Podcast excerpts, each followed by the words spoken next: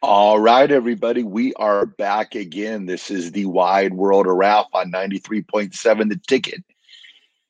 We are actually on the road this week, so I'm not in studio, but we're still going to go over the week 11 games of the NFL that'll be coming up on, I guess, Thursday. So we'll get started right away and we'll start looking at the games. Um, our first game that we have is on Thursday night. It is the Cincinnati Bengals versus the Baltimore Ravens in Baltimore. This game will be at 7:15 on Amazon Prime Video. Uh, this game's at the Ravens. Uh, both teams are just coming off some uh, just hard losses last week. You got the Bengals who played the Texans. Um, they had their chances in that game. They might have spotted the Texans a little too much too early, uh, but they made it a game there late. And then you also have uh, the Baltimore Ravens, who the Ravens look like they had that game uh, well in hand uh, going into the fourth quarter. I think they're even up maybe as much as like 17 points, and the Ravens ended up uh, not not beating the Browns there. Uh, the Ravens, uh, you know about Lamar Jackson and his success against these NFC teams, but these AFC teams are maybe his kryptonite here. And then you got the Bengals, uh, Joe Burrow. Uh, you thought they'd finally like found their, I guess their niche, or they they found themselves. You thought the last couple weeks up until last week, uh, with that disappointing loss to the Texans. But the Texans are playing really good football right now uh, with CJ Stroud. Uh, we talked about DeMeco Ryans being a great head coach uh, early on in his career, but you just it's just one of those coaches that you see him right away and you're just like, yeah, this guy's going to be successful in the NFL. I am going to go with the. Hmm, it's a home game for the Ravens. Ravens always play really good at home but I'm gonna ride with Joe Burrow. I'm gonna I'm gonna go with Joe Burrow. I think that um it's to be another week healthier for Ja'Marr Chase. I know he had a long touchdown catch in that game, but you know he was nursing that sore back all week from the Monday night where he jumped up in the air and fell straight down on the small of his back. I'm going to go with I'm going to go with the Bengals. I just think that they're sitting at 5 and 4 right now. If they don't, you know, start picking up some wins, they're going to put themselves in a spot where the playoffs, you know, could be questionable for them to get a wild card because you got the Ravens at 7 and 3 that would push them to eight and three, Bengals, you know, five and five, you know, and we're not late in the season yet. We're over halfway. We're in week 11. So you've got to start making your moves right now. So I'm going to go with the Bengals and Joe Burrow. Uh, Ja'Marr Chase uh, going to be, I think, just healthier. So I'm going to go with the Bengals there.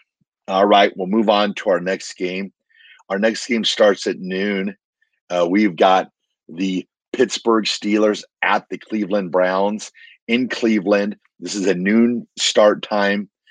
Uh, both teams surprisingly six and three. You got the Steelers six and three. You got the Browns six and three. You got the Steelers whose offenses went nine games now that they won where they have not had more yards than the opposing team. And then you got the Cleveland Browns. You got Deshaun Watson. Uh, you got Amari Cooper. Uh, they're playing in the dog pound in Cleveland. It's always a tough place to play. I'm not sure if it's as tough as the Municipal Stadium used to be. The old the old dog pound at the old stadium was insane. But um, we got Steelers and Browns. Uh, Steelers uh, offense. I just I don't know what to say about that. You've got Kenny Pickett. You've got George Pickens. You've got Najee Harris. You got Jaylen Warren, who's been kind of a surprise this year. He's kind of, you know, to me, he's kind of been more productive than Najee Harris, but I think Najee has been so, showing a little bit of life here the last couple of weeks. Steelers and Browns, man, this is a tough game for me.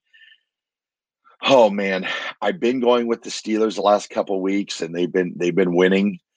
I am going to stick with the Steelers again, not for their offense. I think it's their defense. I think their defense will confuse uh, Deshaun Watson. I know that's crazy to think that Deshaun, you know, in his fourth or fifth year, but since he's been back from his suspension, it just seems like he's just not quite the Deshaun Watson that he once was. Um, but you know, he can always get hot, and if he does get hot and puts up a few points, that that's going to put Pittsburgh in a very bad predicament because you know Matt Canada's offense. They're kind of like the Iowa Hawkeyes that we always say of the um, I guess you could almost say the Nebraska. You could almost say that the Nebraska of the NFL too, because the offense just hasn't been all that productive. But I'm going to stick with the Steelers to go seven and three. Uh, the Browns they play great defense, so I don't think this is going to be a high scoring game whatsoever. I think this is going to be one of those slugfests that you see between two division rivals. But I'm going to go with the I'm going with the Steelers. I'm sticking with them. This be like three weeks in a row. AD, this is what I do. I do I do that for you. So Steelers to move to seven and three. All right, we'll move on to the next game. Our next game is at noon. This is on CBS. We've got the Arizona Cardinals versus the Houston Texans. Uh, the Texans, I think they are now probably the, the darlings of the NFL right now. You've got CJ Stroud who's putting up uh, mega numbers for a rookie quarterback. Um, then you've got the Cardinals, who the Cardinals got their quarterback back last week, Kyler Murray, uh, playing a little bit of a magician there at the end of that game to pull out the victory uh, for the Cardinals. And I think the Cardinals they showed they showed some life on offense with Kyler Murray. One of the things that I really was interested in checking out was the speed of Kyler Murray because we all know how Kyler Murray has depended so much on his speed, you know, throughout his young career.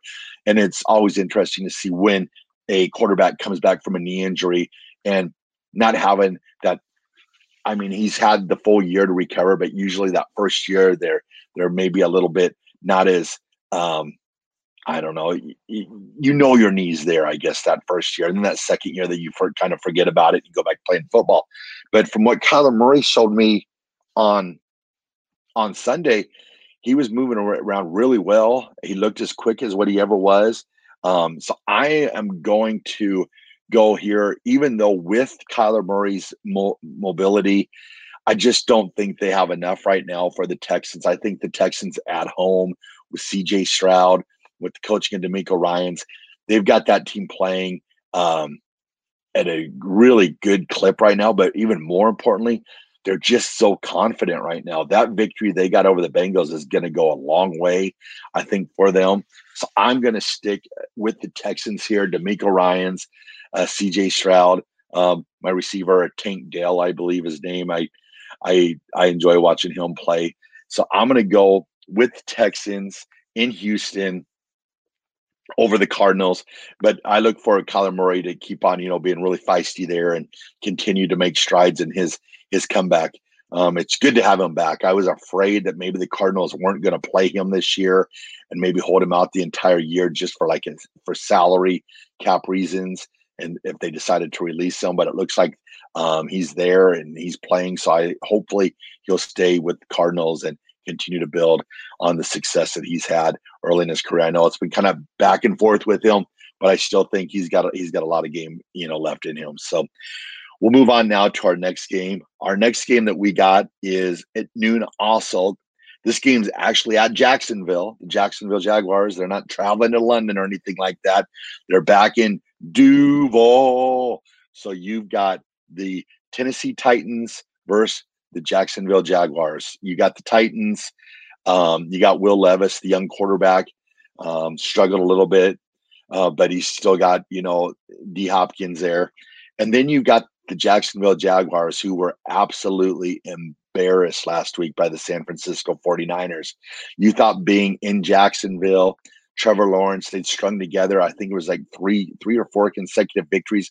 They were playing really good football. You thought this was a time where Jacksonville was going to step up and show, you know, basically the world that hey, we're one of these contending football teams for a championship. But they fell flat on their face. The 49ers rolled all over Jacksonville last week. And then you got the Titans again. You got Derrick Henry.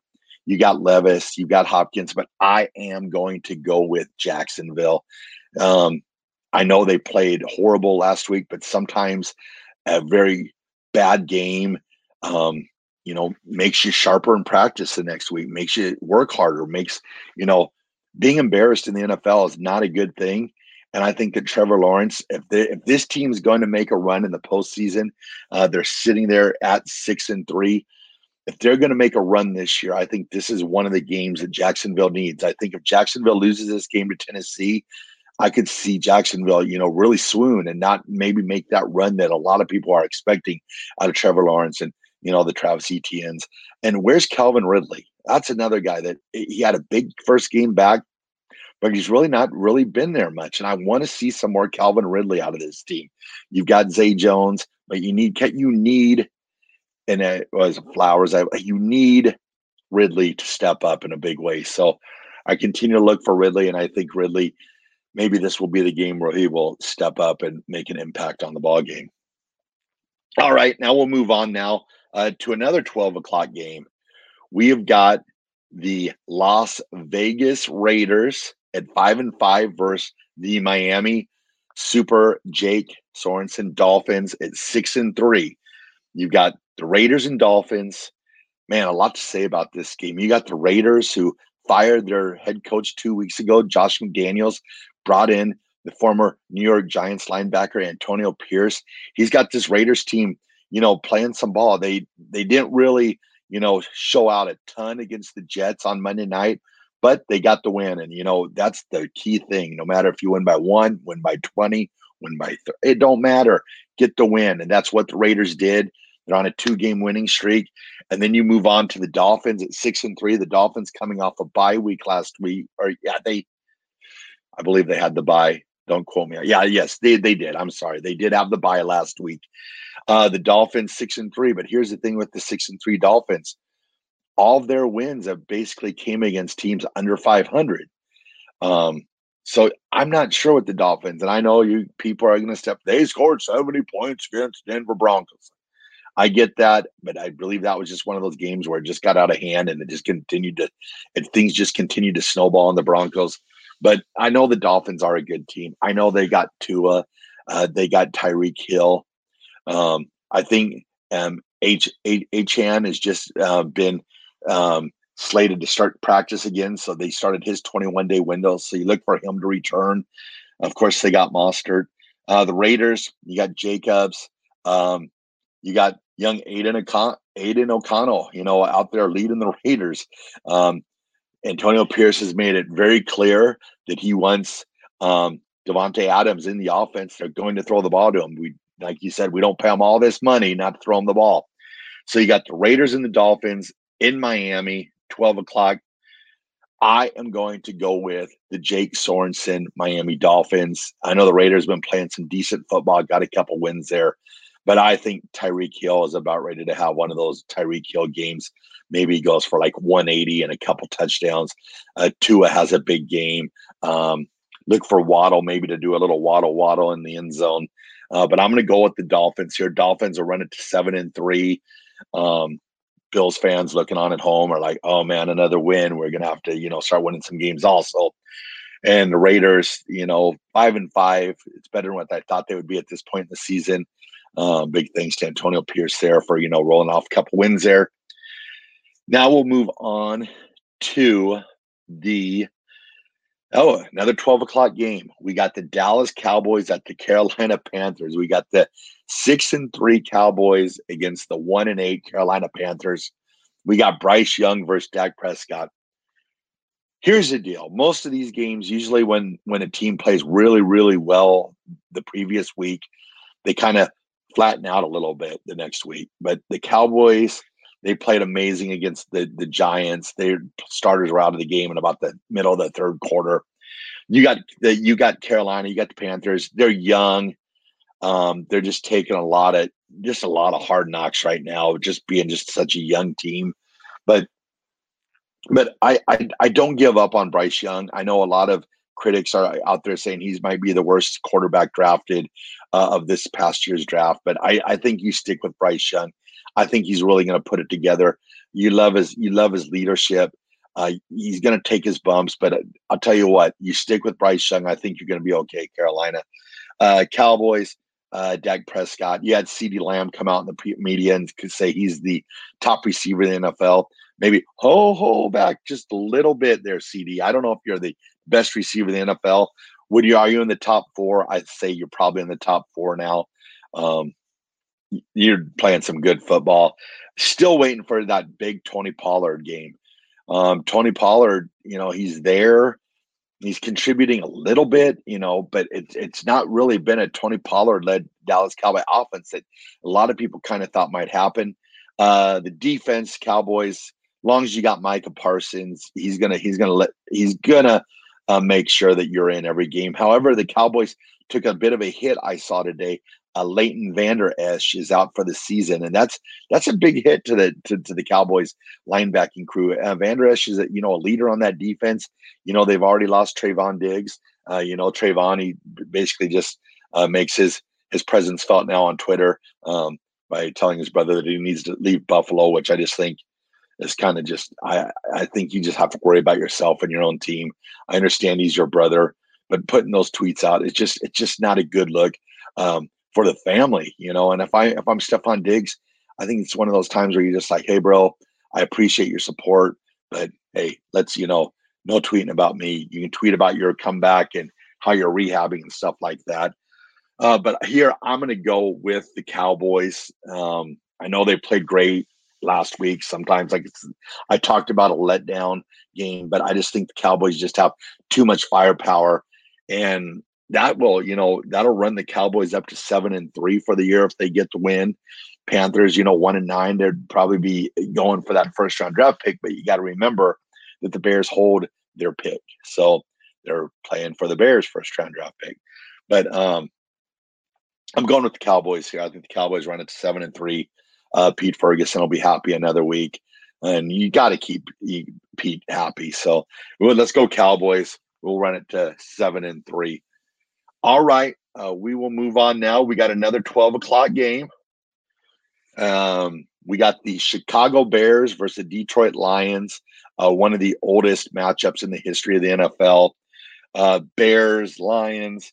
Uh, you got the Bears with um, is it going to be Tyson Bagent or is it going to be Justin Fields? As of right now, they're not sure who the quarterback is going to be. I saw Justin Fields was doing some light throwing on Monday, um, but I'm not sure what they're going to do. I'm going to say that they're going to err on the side of caution with Justin Fields. So if he has any lingering effects of his injury, I think Tyson Bagent will be your quarterback again. I don't think it's going to matter one way or the other which quarterback is playing in the game. You're go you're going against the seven and two Detroit Lions. Um, Matt Campbell, um, they got the win against the Chargers on Sunday. They got things rolling right now in Detroit. Um, Campbell, Jared Goff, uh, the running game.